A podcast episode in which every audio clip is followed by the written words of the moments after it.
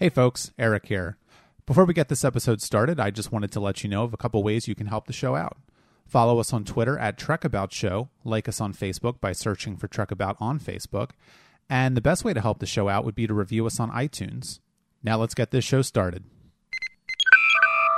Hey everyone, and welcome to another Trekabout special.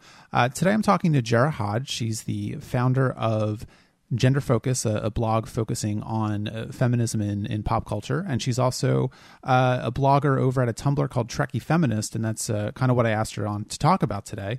Uh, so, welcome, Jarrah. Hi, thanks for having me. Sure.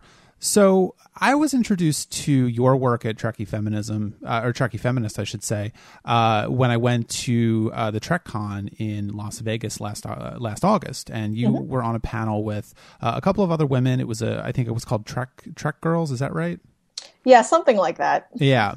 And um, it was really interesting to me because I, I, I was sort of uh, had only been, I mean, you know, obviously I had only been sort of, I guess, generally aware that there was sort of this um, uh, subculture of, of, of, feminists that were talking about Star Trek, and I, I found it really interesting. And so, uh, how did you actually sort of get started um, in talking about feminism in conjunction with Star Trek specifically?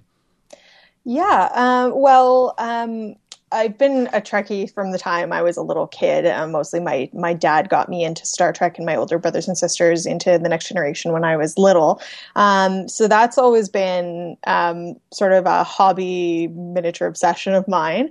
Um, and then in uh, university, I ended up taking women's studies as my major for my undergraduate, and um, a lot of the stuff that we were talking about um, and looking at was uh, looking at different pop culture through a feminist lens to say, you know, what sort of values uh, is the, are we talking about, or does do we get through pop culture? And I thought that Star Trek was really interesting to look at because it is a vision of the future where ostensibly we're supposed to see humanity that's evolved and become um, more ideal than we are now. So I thought it was really interesting to ask, you know, what does this say about women, um, about people of different ethnicities, um, about LGBT people, and uh, ask if the, um, you know, to what extent Star Trek was showing a more equal future and to what extent it's still a product of its time. So then, oh, sorry.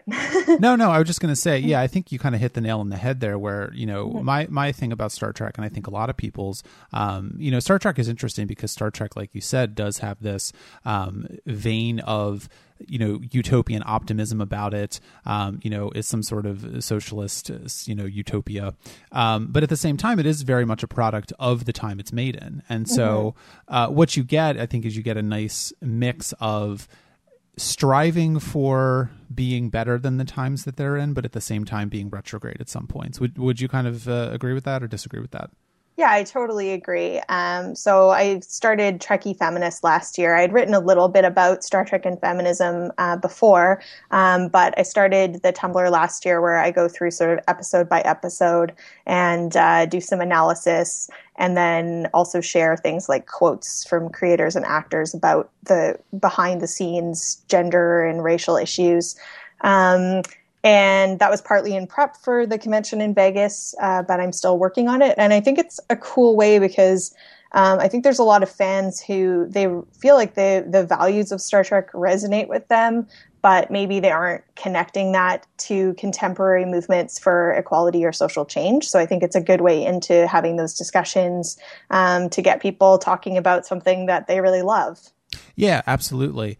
And and what would you say? Uh, you know, kind of what what what is kind of the the status of feminism in Star Trek currently? Do you think? Because um, you know, I, I look at I look at things like Star Trek Into Darkness, for example, and I know you sort of have you talked about that on, on the panel last August.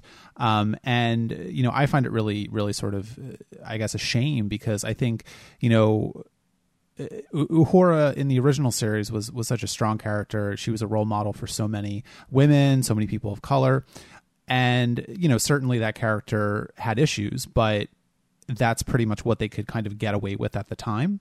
Mm-hmm. Um, and then you have the treatment of Uhura, I think, in Star Trek Into Darkness, which is charitably speaking, I think we can say it's problematic.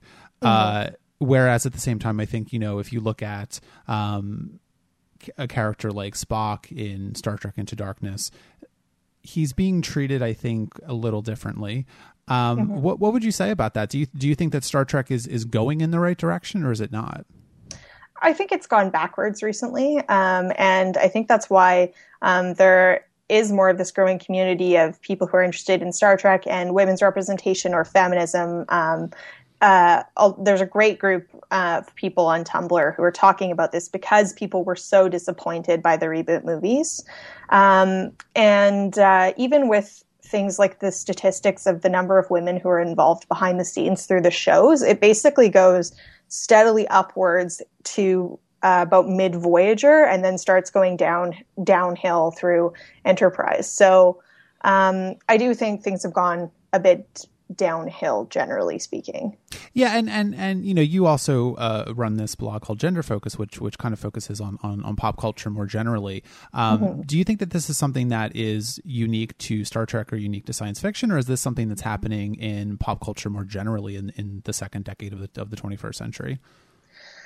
I think that um, there is sort of a feeling or less pressure than there was on shows in the 80s and 90s to really show more diverse casts. I mean, for example, um, another good example would be Law and Order, where in the original series of Law and Order, which started around the same time as The Next Generation, um, two years in, NBC put in a rule that you had to have um, a certain percentage of women among your starring cast. So they replaced some of the main characters with women um, and explored, I think, more serious issues. And then now with where you're at you got to with like later law and order and now special victims unit it seems a lot more formulaic a lot more sensationalized. There's um, a lot more sort of focus on just like putting women in peril again instead of thinking up like really creative characters. Um, and the idea that you know that still this i don't think has changed the most important audience is young men and that young men aren't going to watch it unless it has women in their bras at some point. Which, of course, we we know happened into Star Trek Into Darkness for apparently no reason whatsoever, right? Yeah, and like the fact that it was one of the very few scenes chosen for the trailer, I think speaks volumes about what they were like, why that was in there, and what they were going for. Yeah, exactly. Um, so so i guess you know it's kind of interesting then right? Because i think you know if you if you go all the way back to the beginning with the original series uh, of course the original series had some some real problems. And um, as you point out in in trekkie Femin- in trekkie feminist uh, you know you, you talk about things like turnabout intruder for example which was mm-hmm. you know i think probably one of the more hostile episodes of the entire franchise to women frankly. Yeah. Uh, and you also talk about um, you know, you talk about Uhura quite a bit. So, so going back to the very beginning of the franchise, so, so what do you see as the what do you see as the good points of it, and, and what do you see as the problematic elements, and, and and do you think like maybe the next generation got those right or wrong? I think that uh, the original series definitely has some some pretty bad episodes for women, um, but overall, for the time, it was striking uh, more of an important important statement. Um, so even though a lot of times, you know, the guest star woman of the week was really just there to you have a relationship with Kirk and then do something hysterical or something. Um, but you had, in addition to Uhura and Chapel, um, you had um, not an insignificant number of women, uh, like ensigns and lieutenants, who were doing, uh, uh, you know, things in the background that were professional and uh, they weren't always there to just be a love interest. Um, so I think that that was a really positive thing. And if you look at how they uh, the creators talk about working on the original series, um, there was really uh, a lot of thought went into we want to have at least a third of the crew be women. Um, and they they put a lot of thought into even things about how you know how birth control would have worked if they ever had to address it. Um, so I think that the intention was there that we have to um, we know in the future that a future we want to see is one where women are more equal. Um, but because of the time that they were at they weren't necessarily able to go as far as was possible Yeah, and I think that's the, the, the really striking thing about the, the original series in general is that it does have this sense of, you know, getting away with things in a, in a sense and, and sort of striving for something better um, mm-hmm. than, than what was in the culture at the time, obviously, because, you know, the, the 60s, uh, you know, you're looking at feminism in the 60s, uh, you're, you're looking at basically not the birth of, of feminism, but you're certainly looking at, um, you know women coming into the workplace and really struggling uh, to be taken seriously as as you know employees and even you know not not not to mention even sort of like putting into positions of power. I mean that was sort of uh, uh, unheard of at that point.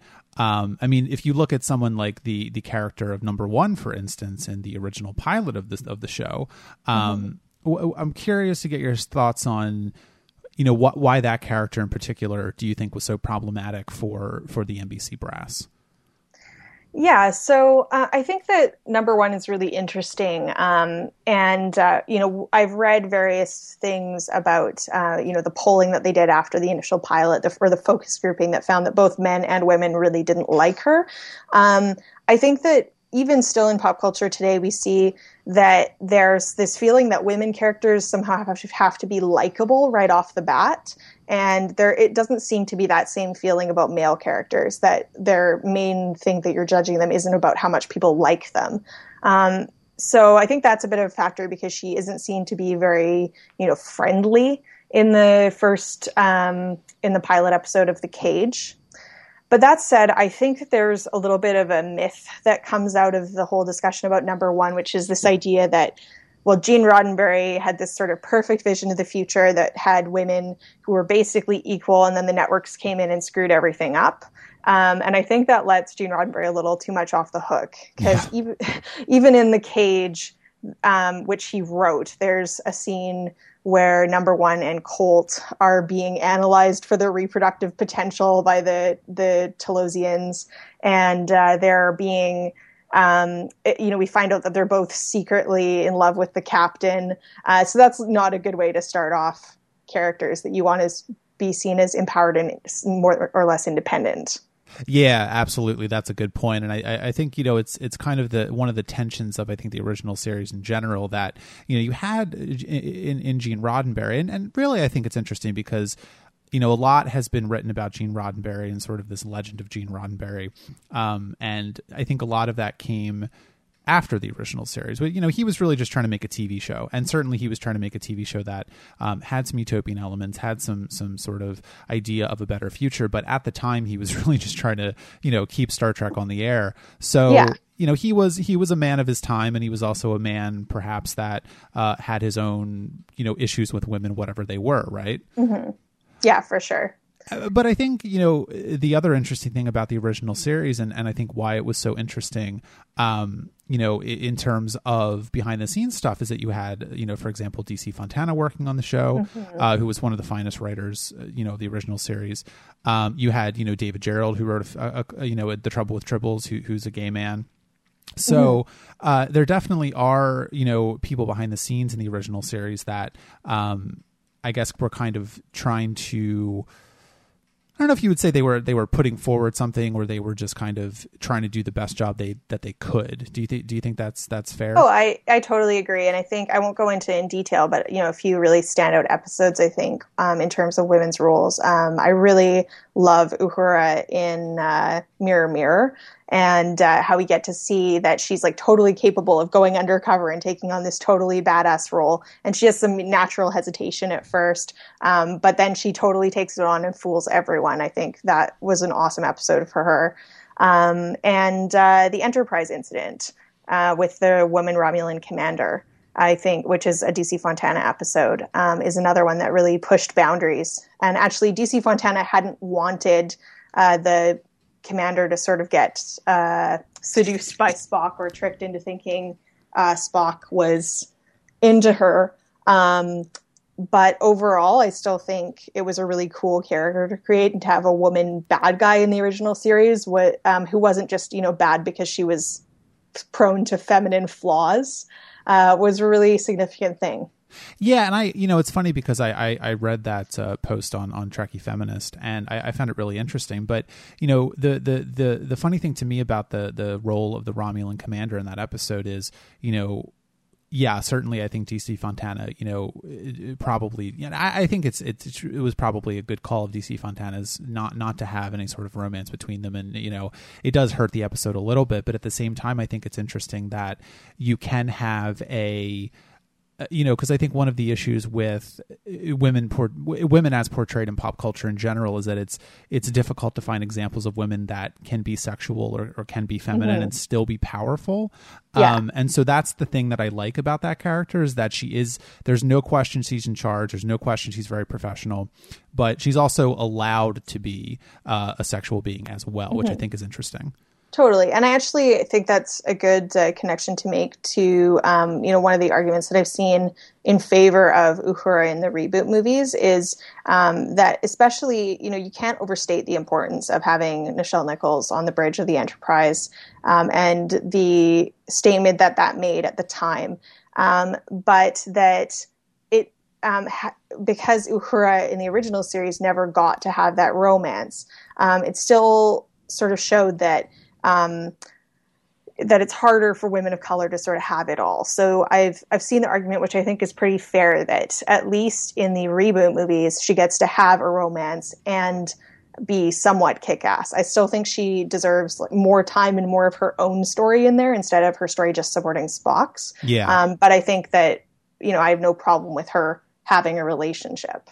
And I think you know the reboot movies are are are you know problematic as well, just because you're talking about a movie as opposed to a television show, and mm-hmm. there's really only so much you can do with with seven characters um, in a two hour movie. And I think yeah. if you look at the way that they're treating Uhura, I think definitely it has problems in the reboot movies, but um, her role is you know expanded from the TV show, I would say, mm-hmm. and uh, you know even to the point where you know people have said that that that uh, Dr. McCoy is is almost like a, a second uh, a second fiddle in the reboot mm-hmm. movies to Uhura. So uh, there are definitely some upsides and downsides to that, I guess. Yeah, agreed.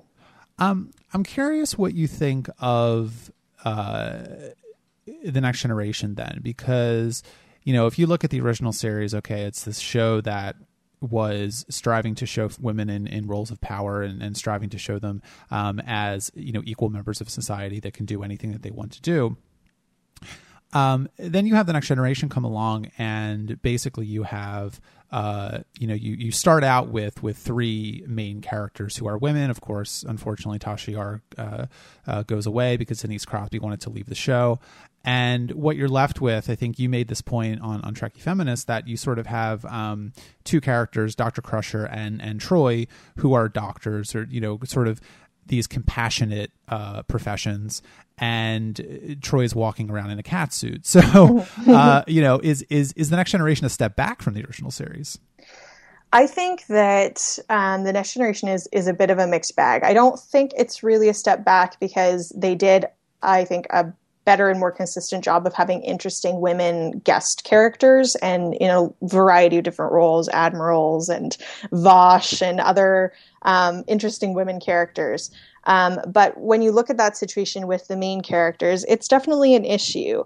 Um, the I think the most significant thing wasn't so much that Troi and Crusher were both in so-called caring or nurturing professions, but that I don't think that the writers actually respected that. I think that um, especially Troi, there there seemed to be no actual respect for the fact that being a psychologist or a, or a counselor is actually an important job. So most of the time you get to see her, she's sort of like, oh, I feel pain, or alternately, she's getting assaulted by someone that she's initially attracted to, um, who's a visiting diplomat. So there was a lot of sort of damsel in distress type plots and with her that, whereas you rarely actually got to see her doing important things in terms of being a counselor.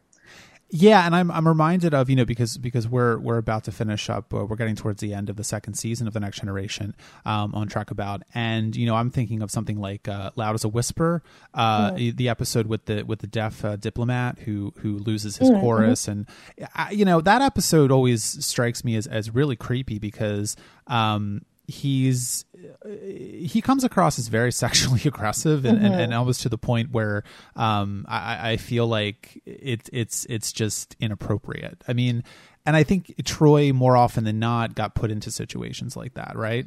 Yeah, absolutely. Um, I think that there's a, been a problem in Star Trek and Next Generation. We see it the most often of confusing um, sexual aggression or sexual assault with a romantic plot line. Um, the most ex- obvious example would be Sub Rosa, where mm, yeah. Scottish or the Scottish Ghost and Doctor Crusher. And the way that the, the creators talk about that episode is this was a romance. This is what we did for the women, but that's that's like clearly not a romance. It's clearly an assault. Um, and you see that with Troi as well. That I, I mean, I would have way rather seen the types of shows we got to see her in later, where she's, you know, having fun on the holodeck with Worf, or she's commanding um, and dealing with the issues of taking the bridge exam, rather than seeing her fall for another ill-fated diplomat of the week. And of course, I think the the big question is, what do you make of Lwaxana Troi? it's complicated. Um, I I think that um, I really like her overall. Um, I think that if it had just been, you know, say her first two appearances where she's really the Auntie Mame sort of character, um, that she would have been fun, but not much else. Um, but then later, um, she does get to have a little bit more depth um, in terms of, you know, the especially the episode where she's um, married the man who has to die because he's a certain age. Um, mm, yeah, I can't remember what that one's called, um, but I think that one is great great at not, you know, it doesn't destroy where she came from, um, but shows that she's more complicated than just being this sort of monster in law, Auntie Mame, nosy uh, woman. Um, so yeah, I, I actually, I'm pretty fond of her actually. Yeah, and I think and I think Deep Space Nine does her even better as well. I mean, Deep Space Nine really goes a long way towards making her, I think, uh, even even more of a fully fleshed out person. Yeah, my only thing with Deep Space Nine is the last episode that she's in, the Muse. Yeah, um, I think really did her character a disservice. That's the one where she's pregnant and she comes to Odo for help, and it just seems to me totally unlike her to not be in a situation where she has a plan and then to need to be rescued by Odo. Um, I, I, really would have liked to see her come and be and maybe need his help, but ha- to have the idea of where she was going with this all along instead of needing him to come up with the the solution. Yeah, yeah, and I think that really that really strikes me as um, the writers trying to figure out some sort of, of, of conflict for the two characters to to try and, and, and have together because they did work well together, but but perhaps just not coming up with the right one or not selling it in the right way. Yeah, and it made it more about him than it was about her. Yeah, absolutely. So I think then you know if you look at the next generation, um, and of course we haven't really talked about Pulaski, which I think is funny because you know Pulaski is almost this forgotten character of the franchise, but mm-hmm. but you know in rewatching the second season, I, have come to actually really like her character. Uh, mm-hmm. what do you what do you think of of Pulaski as a as a as a, a feminist uh, uh, role model or not? yeah, um, I think that it's she's really interesting to talk about, and I have, I have mixed feelings. Um, I I hear from a lot of people that you know they hated her when it first aired, but rewatching it, they could appreciate her. Um, I think that it's a fair critique to say that it was a really bad idea to start her out hating Data. Yeah. Um, because uh, they were trying to sort of create this sort of McCoy Spock type conflict, but it just came out as um, like almost abusive the way that she dismisses him. Um, and I I don't think that she's you know too gruff. Um, I I like how she interacts with some of the characters later, but I think just her first appearance in The Child was a really um, it was a missed opportunity in terms of introducing a character that you wanted people to relate to, not just in terms of her um, disrespecting data, but also the fact that when she first, like the first time we even hear about her, Picard basically thinks that she's getting drunk in 10 forward. Right. and, um, and, uh, one of my friends pointed out that it does seem like there's a bit of a pattern that when the captain doesn't like a character, that the audience isn't usually going to like them either. Um, so I can see why she didn't totally take. But I think it was cool to see a character who was, you know, in a caring profession, but didn't seem so, you know, maternal um, right off the bat.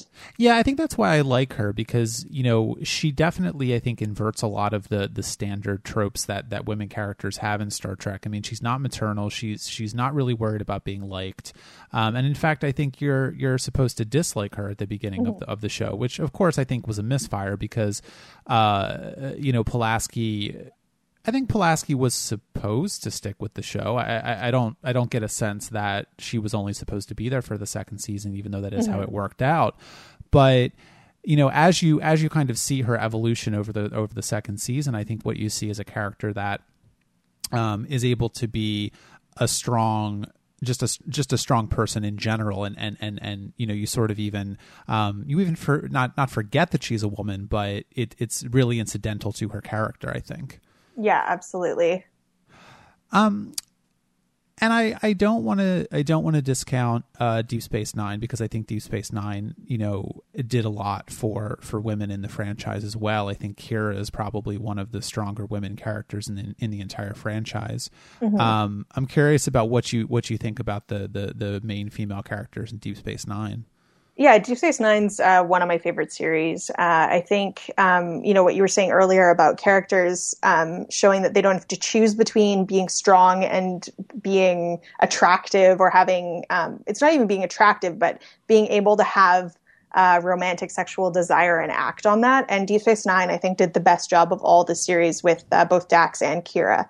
Um, and uh, I think that the one of the great things um, about Deep Space Nine is the way that those characters were they were both strong but in different ways. And uh, dax had sort of the interesting uh, the wisdom that came along with being a trill um, where she got to be this important advisor to Sisko and go off and fight with klingons even though she's uh, supposed to be a 20 28 year old woman. I forget how old she's supposed to be. Yeah, so like, um, like mid 20s, I think. Yeah. Yeah. And, um, you know, as much as you can get into discussions about, you know, whether or not Deep Space Nine should have really, um, should have either had less religious elements or judged it, them differently. Um, I think it was neat to see um, Kira is a character who's like grappling with her past and her spirituality and practicality and politics um, and relationships uh, over um, you know the span of seven years that those characters got to develop a lot more than the ones we see in the other series. Yeah, and I think I like you know Deep Space Nine as well because it kind of has I think the the greatest um, I guess br- breadth of, of female characters because you have a lot of, of, of recurring guest stars as well. Mm-hmm. You know, I'm, th- I'm thinking of characters like Cassie Yates, for example, um, or the female changeling, which of course the female changeling may or may not actually be a woman, but of course the audience reads her as a woman whether mm-hmm. or not she actually is one. So yeah, or uh, Kai Winn. Yeah, Kai Winn as well is a great example of a, of a sort of a, a, a villainous character, I think, but mm-hmm. also one that you can understand her motivations. And I think, you know, she's Kai Winn I think is interesting because she's she's sympathetic, but she also comes across as a villain, which which is Absolutely. hard which is hard to pull off. Mm-hmm.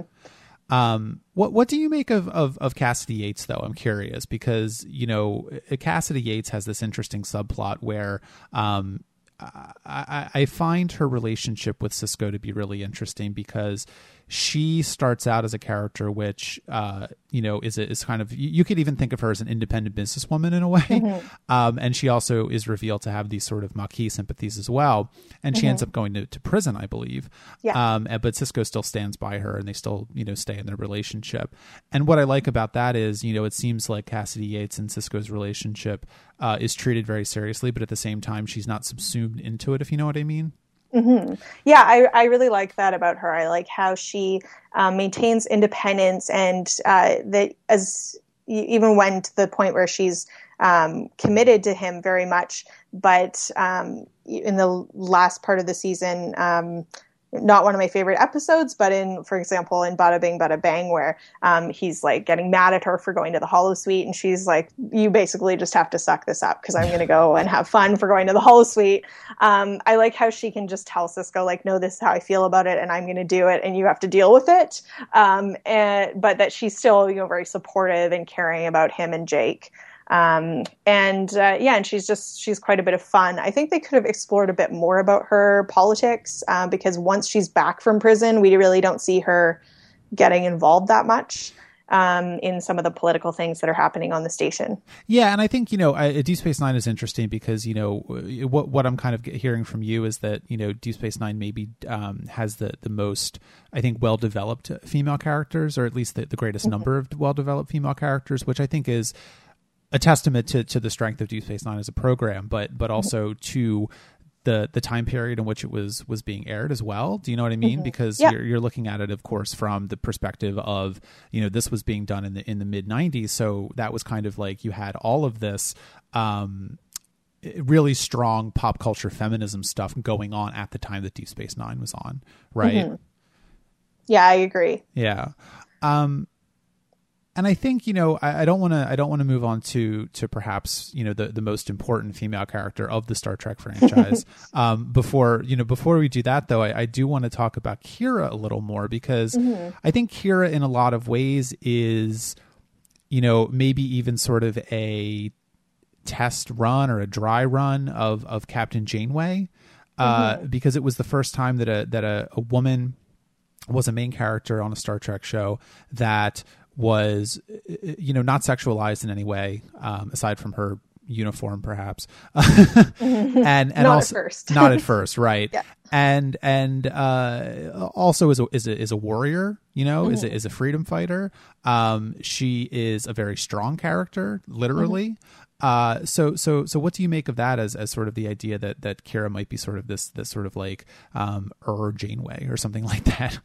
Hmm. Um, well, I mean, I think that Kira's character, um, you know, came out of they initially were going to make it Ro, um, right. Ro Laren. Um, and I think that they changed it enough from that, but I think that it, it draws more from that role. Um, I do think there's some similarities between her and Janeway, and I do think that they did think that this is where we are going next. Uh, that you, um, if you hear people at that time that um, talking about, well, you know, and then we finally got a woman first officer in Deep Space Nine, and then we could have a woman captain in Voyager. I think there was a sense that, you know, if this doesn't go well, we might not get the woman captain. But overall, I think um, that with Kira, maybe partly because uh, they felt like she didn't have to be the one in charge, and so she didn't have to um, be shown as someone who was going to be get along with everyone. Um, maybe because of that, they were able to, um, I think, give her more of more deep motivations and complicated motivations that made for a lot of great interpersonal conflict. Yeah, absolutely. I think that's a great point so then let let's let's move on to sort of the the the, the elephant in the room, so to speak, Jane, Janeway. Um, mm-hmm. You know, it was funny because again, like when when you uh, uh, were talking about Janeway, and I, I, think you all on the panel last last August were, were big Janeway fans. Mm-hmm. Um, you know, and it's funny because I had never really I never really thought about Janeway all that much because my, my relationship to Voyager was I sort of um, was was uh, getting not out of Star Trek at the time, but I, I didn't watch Voyager. Um, mm-hmm. I was very much a, a, TNG and, and Deep Space Nine person, and then got into Voyager a little later. And I've been rewatching uh, Voyager recently, and I'm, I'm, i just started the fourth season, so I also I have Seven of Nine, which is another really mm-hmm. important female character for the franchise. Yeah, but uh, I I'm surprised by how much I actually like the character of Janeway. Um, mm-hmm. I think that she's you know she's a really strong character, and I think that she has a lot of really interesting elements that uh, previous Starship captains in the show uh, don't really have. So so how important do you think Janeway was for for Star Trek feminism as a whole? I think she was really important, and I do think you know how people came into it will really affect how they read it. For me, I was 10 and having a woman captain was so cool. Um, I had posters of her on my wall and everything. And I imagine it was similar for kids who were watching Uhura back in the 60s for little girls.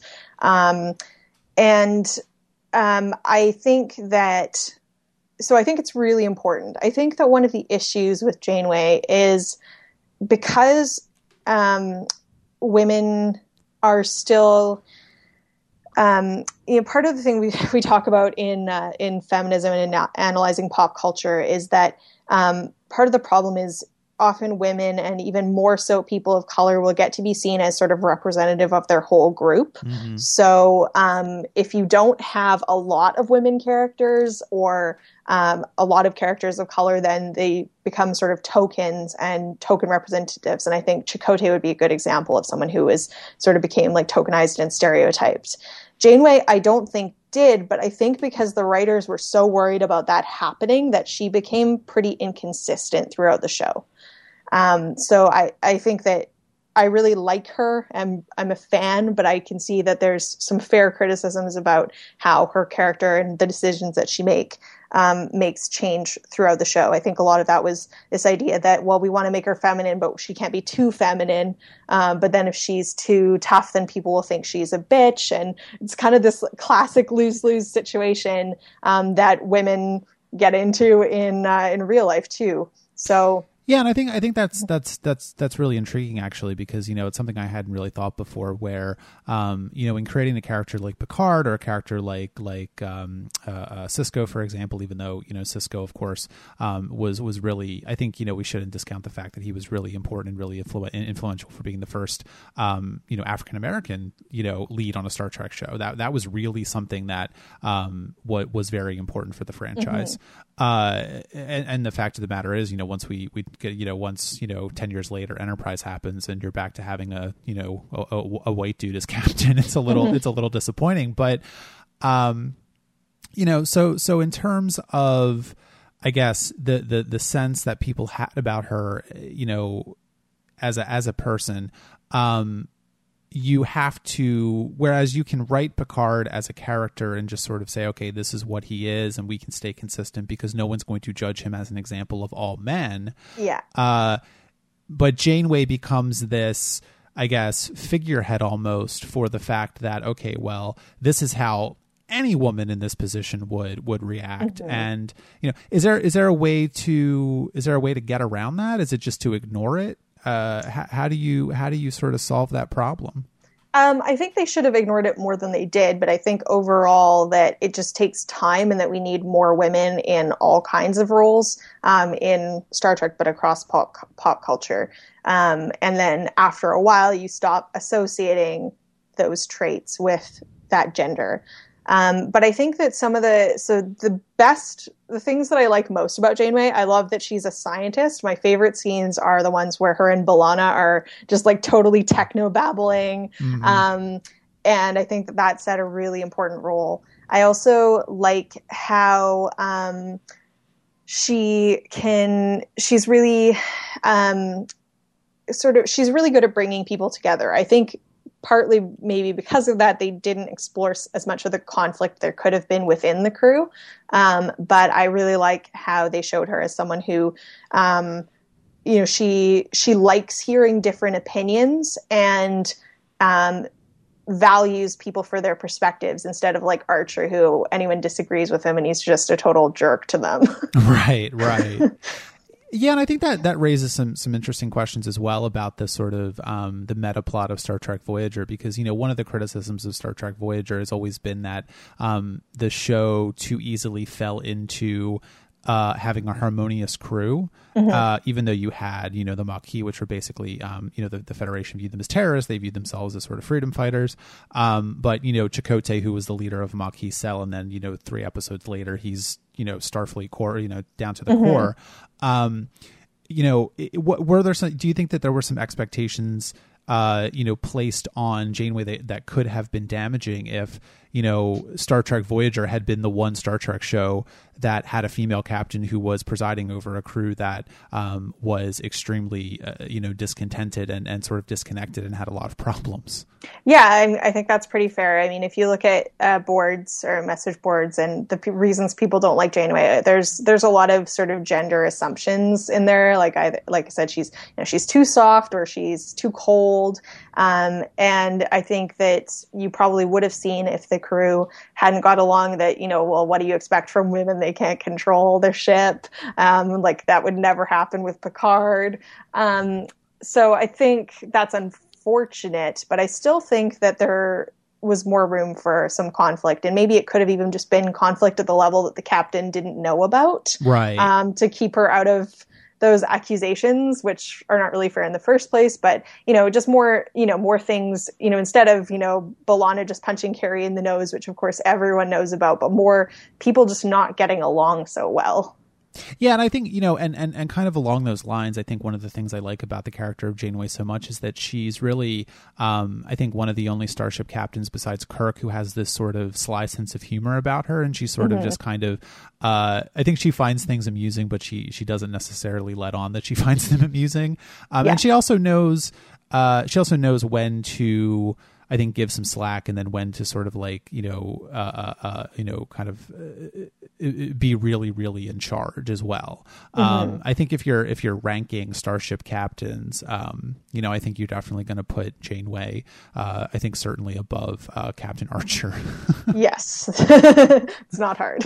no, not at all. Um, and then I guess the other the other big thing about Star Trek Voyager is, of course, the character of Seven of Nine, and mm-hmm. you know this is the first time where you had, uh, a, you know, the lead of the show as a woman, and then you also had this interesting relationship between two women that that had nothing to do with with men, had nothing to do with with sexuality. It was just um, kind of this nice mentoring relationship that I think also wasn't motherly or, or, or wasn't you know sort of this mother daughter relationship as well. Would would you agree with that? Um, I think that there there are several references where it there it does sort of take on a mother daughter kind of tone. Um, but overall, I th- I really think Seven is a great character, and I think sh- it was great to bring her in to develop some of that conflict uh, within the crew, um, and also just show. Um, a woman character dealing with her own conflict, um, and they also did that with B'Elanna. Um, I think that um, that's something that we didn't get to see in the original series and, and Next Generation because there's this idea that well, because this is a utopian vision of the future, the characters aren't going to be fighting all the time, um, or they aren't going to, they're going to be above these problems. So we're going to make all the conflict to do with aliens. But by the time you got to Deep Space Nine Voyager, the women characters and all the characters really got to be more people that we could relate to as a modern audience, people that have their own issues and have challenges overcoming them. Yeah, yeah, I think that's a good way to put it. Um, and and also the fact of the matter is, of course, that you know there there were you know quite a few female characters in Voyager that that were very different, and mm-hmm. uh, I think that's really you're you're looking at that's the first Star Trek show perhaps that had a variety of female characters that were um, leads and, and and did have those differences as well. Yeah, yeah, for sure. And then you also had the Borg Queen uh, as the sort of the major recurring villain. So I think that was really cool. Yeah, yeah, and we shouldn't forget about Kes. I, you know, oh, we can just forget a little. do you, do you not like Kes? Uh, I'm not a big fan. Um, I think it's really cool how you know smart and um, ambitious she is, but I think that she didn't really get a lot of interesting stuff to do. Um, yeah and uh, yeah, she just never felt like. Um, I really, really disliked the part where the whole, you know, way that she started functioning in was whether or not, you know, Paris and Neelix were going to fight over her, and um, that they they could have maybe developed her better if there had just been no romantic entanglements because there was also the doctor a little bit.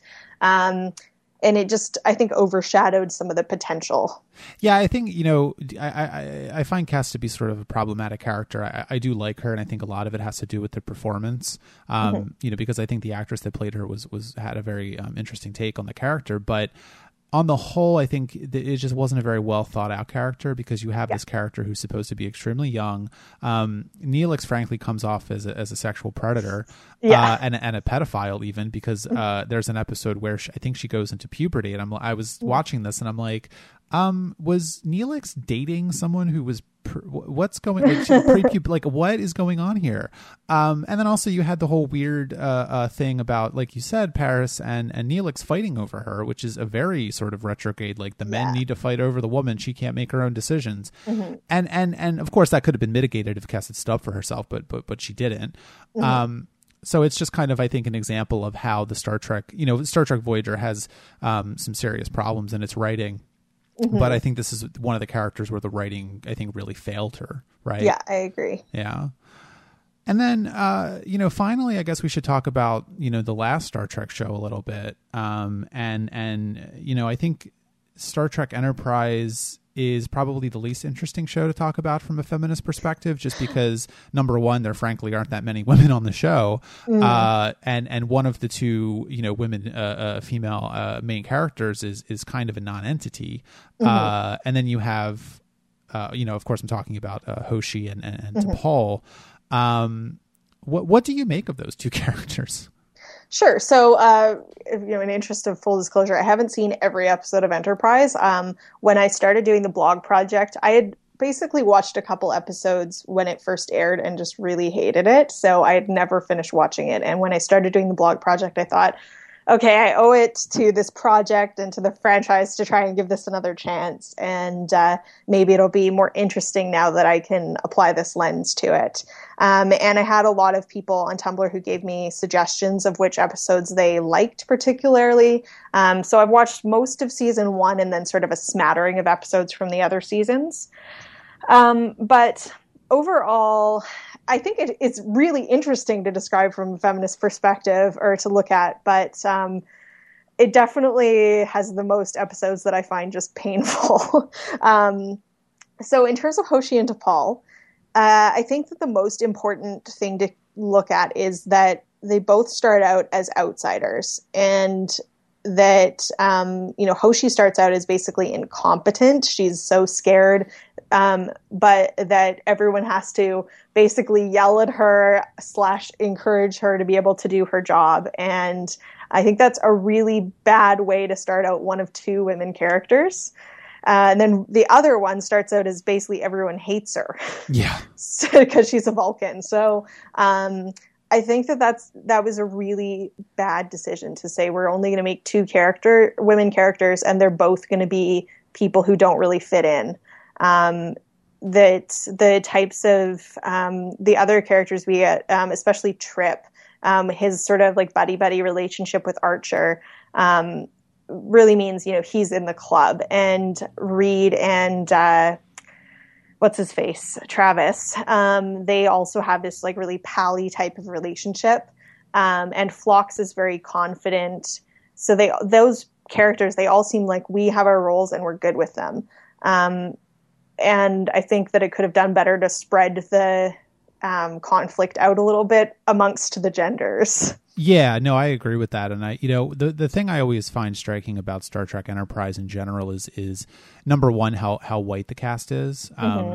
You know, because if you're looking at, at Star Trek Enterprise, I think, uh, it, you know, I think people forget as well how, how how white the cast of the Next Generation was. I mean, that was mm-hmm. not a diverse cast. Mm-hmm. Um, I mean, certainly you had you know LeVar Burton, you had Whoopi Goldberg as a guest star, um, and you had Michael Dorn playing a Klingon. Uh, but but aside from that, I, I don't think you had uh, much in the way of of, of racial um, no. you know diversity.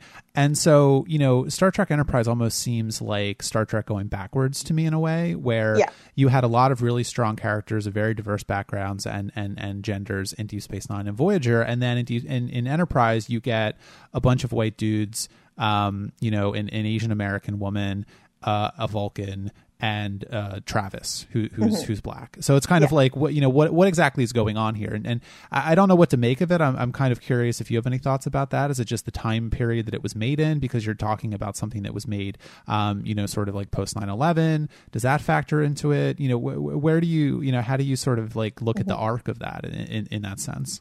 Yeah, I feel like it was um, a bit. It almost feels like I'm not. You know, I can't back this up, but that um, you know, Rick Berman and Brannon Braga were like, okay, we checked off all our diversity boxes in the last two shows, so now we can just write off, write the series we want to write. Now we can just um, have a um, bunch of white guys. Yeah. Yeah, and then like, oh, really? We should probably have a woman. Okay, well, let's make her a Vulcan. and We'll make her super hot, and we'll put her in a cat suit, even though it's totally illogical. And um, like, uh, I mean, it frustrates me. You know, I don't necessarily have a problem with characters wearing a cat suit if you can really argue it. But I yeah. think that um, with T'Pol, it makes the least sense of everyone because there's actually episodes where she like she's really cold. Yeah, and you're like, why couldn't you just put her in the uniform that looks so much warmer? well, yeah, that, that, that's totally true. I mean, in a universe, Vulcans come from a very hot planet, so yeah, you would you would expect her to be wearing you know heavy furs or something. Yeah, and she's uh, she's supposed to be logical, so it doesn't make any sense. But um, yeah, uh, sorry, kind of sidetracked there. But then um, the thing with Hoshi is she I think in uh, there's a maybe one or two episodes that I can think of where they do a good job showing how important her work is. Mm-hmm. But then there's my po- probably my most angry making episode is the one where her big important assignment is that she has to find out Reed's favorite food so that they can make him a birthday cake. And Archer is like explicitly ordering her to go find out Reed's favorite food. And she's like but I want to check the sensor network cuz we're getting attacked by these aliens and we might all die. And Archer's like no I told you find out this cake or information so we can make Reed a cake. So um, yeah, I mean the characters they just um, they aren't really respected. I think T'Pol eventually gets there, but I think it was a really big mistake to start out with all the other main characters constantly lecturing her about how she needs to change who she is and not yeah. trusting her to set her own boundaries. And that's and yeah. that's something that I think the franchise sort of. De- I mean, you know, this is sort of a side tangent, but I think that's something the franchise developed very slowly because she does play this Vulcan character, and I mm. think starting in Deep Space Nine, the Vulcans you know got this reputation for being sort of arrogant. And never nobody liked them, which which is strange because Spock is one of the most beloved characters in the entire franchise. So yeah. I, I just don't get that. So I think you know you know Jolene Blalock who, who played T'Pol I think had had kind of two strikes against her in that in that sense.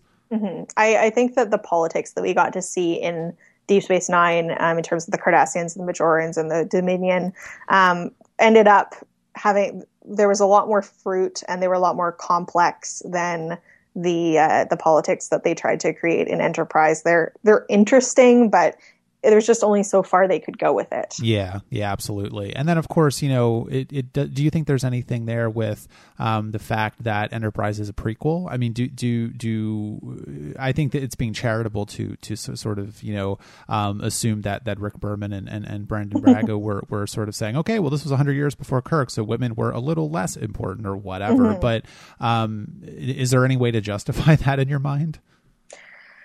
I don't think so. I think that they played fast and loose with it a lot um, in terms of, um, you know, having some kinds of technologies that we didn't see in the original series. Um, in terms of, um, you know, suddenly bringing in like the Ferengi and other um, species that we didn't have originally.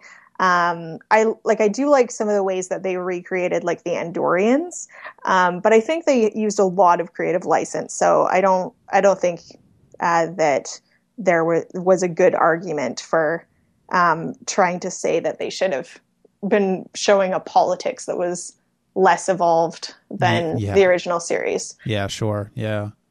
So I guess then if if you know we touched on the the prequel or not the prequel movies but the um you know sort of the reboot movies already mm-hmm. uh but in the in sort of the arc of Star Trek if you're looking at this whole almost 50 year history of Star Trek at this point um is the franchise i mean there's not much going on with the franchise currently but but but do you think the franchise is going in the right direction or not? And and sort of like if there was a new tv show what what, do you think it would look like in terms of, of, of representation of women? And it's a really interesting question. Um, i think that if we want to get to the kinds of more equal and more diverse representation that someone like me would be looking for, that we would need a new TV show. I don't think we're going to get that through movies, um, partly because of what you said, just the time constraints that you can't develop someone quickly enough. Um, and uh, it depends a lot on, I think, bringing fans together to talk about these issues and try to raise that consciousness of um, you know, the, here's why this sort of rubs us the wrong way because we're committed to these values and we like the show because of these values of, um, you know, respect for diversity and cooperation. Um, and that isn't really actually being applied equally. So um, I'm not sure what we would see if something happened today. I mean, uh, we were talking a little bit on Tumblr about the um, like the Star Trek Renegades program that's or project that's being developed uh, to try and um, make this pilot to make a new series. Um, and it has um, they've done I think they they did receive a lot of comments from women fans that they wanted more women characters. Mm-hmm. So they've done that, um, but I think there's some debate whether they're going to fall into some stereotypes. So um, yeah, we'll see if that turns into anything. I think also I'm kind of a little bit worried about the way that things have gone with the canon, with the novels and Star Trek Online and um, things since the end of Enterprise. That we've seen, I think, a shift to envisioning the world after Voyager um, as being a lot more dystopian about sort of like the crumbling of the Federation. Yeah. And uh, I really worry about what that would whether that would allow us to slide backwards in terms of the diversity and the representations of women because you no longer have to show an ideal.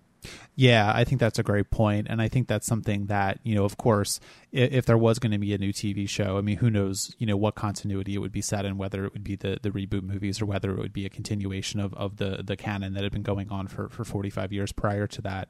Um, and of course, you know, uh, hopefully, you know, I mean, this is my own personal opinion, but I would say hopefully they, they wouldn't take, uh, you know, much, if any, inspiration from those post Voyager novels and, and Star Trek Online, just because I do find uh, that problematic, that sort of development of, of the Federation is sort of this dystopian thing where they're mm-hmm. having constant warfare and they're having all these issues and stuff. It's like, yeah, Deep Space Nine did that because Deep Space Nine was a show that was very much a deconstruction of Star Trek in, in a way. Um, but but let's get back to sort of the optimism of the franchise, right?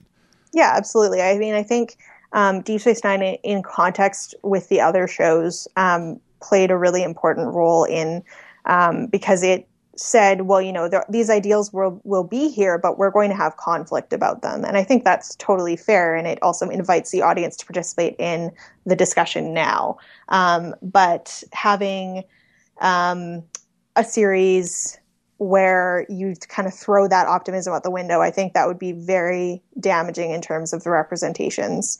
Um, and I think that, um, you know, if my personal hope is that we would get to see um, more of a show that would be, um, yeah, back to the days of um, of we're out here on a mission for the right reasons, and we might argue about it, but we're not going to, you know, destroy whole planets or get become corrupt or something like that. Yeah, absolutely. And I, I think finally, you know, maybe, um, you know, I, I certainly would would would be a fan of you know having a, a, new Star Trek show that had a majority female cast. I mean, yeah, know, I think that would be awesome. I don't know how likely that is. I mean, what what do you what do you see as sort of the the since you pay attention to pop culture more generally, you know, um, that's still not something that's that's done very often, right? No, I think um, you know what you hear from um, when you're talking to creators of pop culture, comic books, games is there's this argument that's pretty ridiculous that you need to have a reason to make a character a woman or a person of color. Um, that well, why would that character be a woman? But no one ever asks why would that character be a white right, guy. Right. Um, so we need to break that down. Um, I think that I'm optimistic in terms of the number of people who are now talking about these issues and the networks that we've been able to work on uh, building online to lobby on these issues. Um, but the other thing I think we desperately need to see is a gay character because um, it is so long overdue, and uh, there's there just was no excuse for it leading up until now, and that's one thing we have seen increasing in pop culture today. So um, in TV shows. Um, so I would hope that if we saw another series, there would be at least one openly gay character, and hopefully people also just, you know, holding hands in the mess hall with people of the same sex, so that you can see that this is something that will be there in the future. Yeah, I think that's a that's a that's a great point. I mean, I think this is something that you know Star Trek needs to kind of um, I think move forward in a way, and and and you know if you're looking at, at at a TV show as being this you know modern representation, however it's going to be constructed, um, you know it, it does need to take into consideration all of the the diversity and and you know really look at the issues that are going on you know today. I mean, uh, uh, even to to the point of you know uh, you know having a transgender character or you know mm-hmm. any anything really, right? I mean, this is something that that um, Star Trek, I think, has a you know it still has a lot of uh, name recognition and it still has a lot of that sort of you know cultural uh, cachet. And I think um, if there's any if there's any franchise out there that can that can still sneak in these issues of representation in a way that um, you know average people can can watch and and and grow up with, um, you know, looking forward to uh, uh, you know a sort of a more diverse, um, more equal world. I, I, think Star Trek is it. And so, if there was going to be a new TV show, I, I, I think you're right. I think you'd want to see gay characters. I think you'd want to see um, a diversity of female characters. I, I think you'd want to see all this stuff, right? Mm-hmm. Yeah. yeah, I'd also like to see them try again on the uh, First Nations character and do it way better than Chakotay. yeah, I think it's a really strong point to make because um, the history of um, colonization was basically this idea that um, these cultures will die out because they are inferior. That was sort of the, the narrative. So I think it's really powerful to say no. There's going to be uh, First Nations people in space, um, but they can't be this sort of pan indigenous character with elements drawn from all sorts of different cultures. They actually need to do some research and have a legitimate actor from that background playing the role. Yeah. Ha- have you have you thought about, or do you have sort of a sort of a dream showrunner for for a new Star Trek show? Oh, I haven't thought about that at all. That is definitely something to consider. I, I have no ideas off the top of my head. all right. Well, maybe I just gave you an idea for a future yeah, post. for sure. All right, cool. Well, well, Jarrah, thank you so much for talking to me. Um, Thanks. So, if anybody is interested in this, uh, where can they find some information? Uh, where are your two blogs? Uh, TrekkieFeminist.tumblr.com and gender-focus.com. Cool. Great. Well, again, thanks for joining me and uh, best of luck uh, with your blogs. Thanks.